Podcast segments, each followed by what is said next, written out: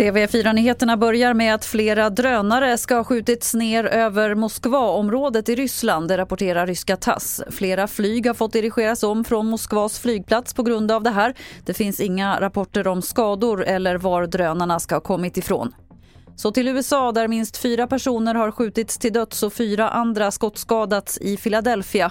En person ska ha gripits. Thomas Kvarnkullen rapporterar från USA.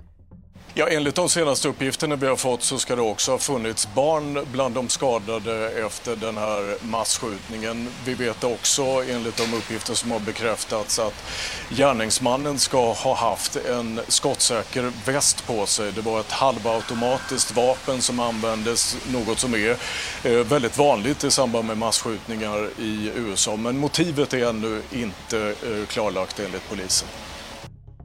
Till sist kan vi berätta att det blivit vanligare att unga pojkar utsätts för en ny typ av sexualbrott där motivet är mer ekonomiskt än sexuellt. Det här larmar organisationen Ecpat om. Pojkarna manipuleras att skicka nakenbilder till förövaren och pressas sen på pengar för att inte bilderna ska spridas vidare. Fler nyheter på tv4.se. Jag heter Lotta Wall.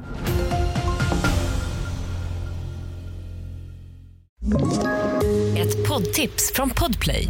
I fallen jag aldrig glömmer djupdyker Hasse Aro i arbetet bakom några av Sveriges mest uppseendeväckande brottsutredningar.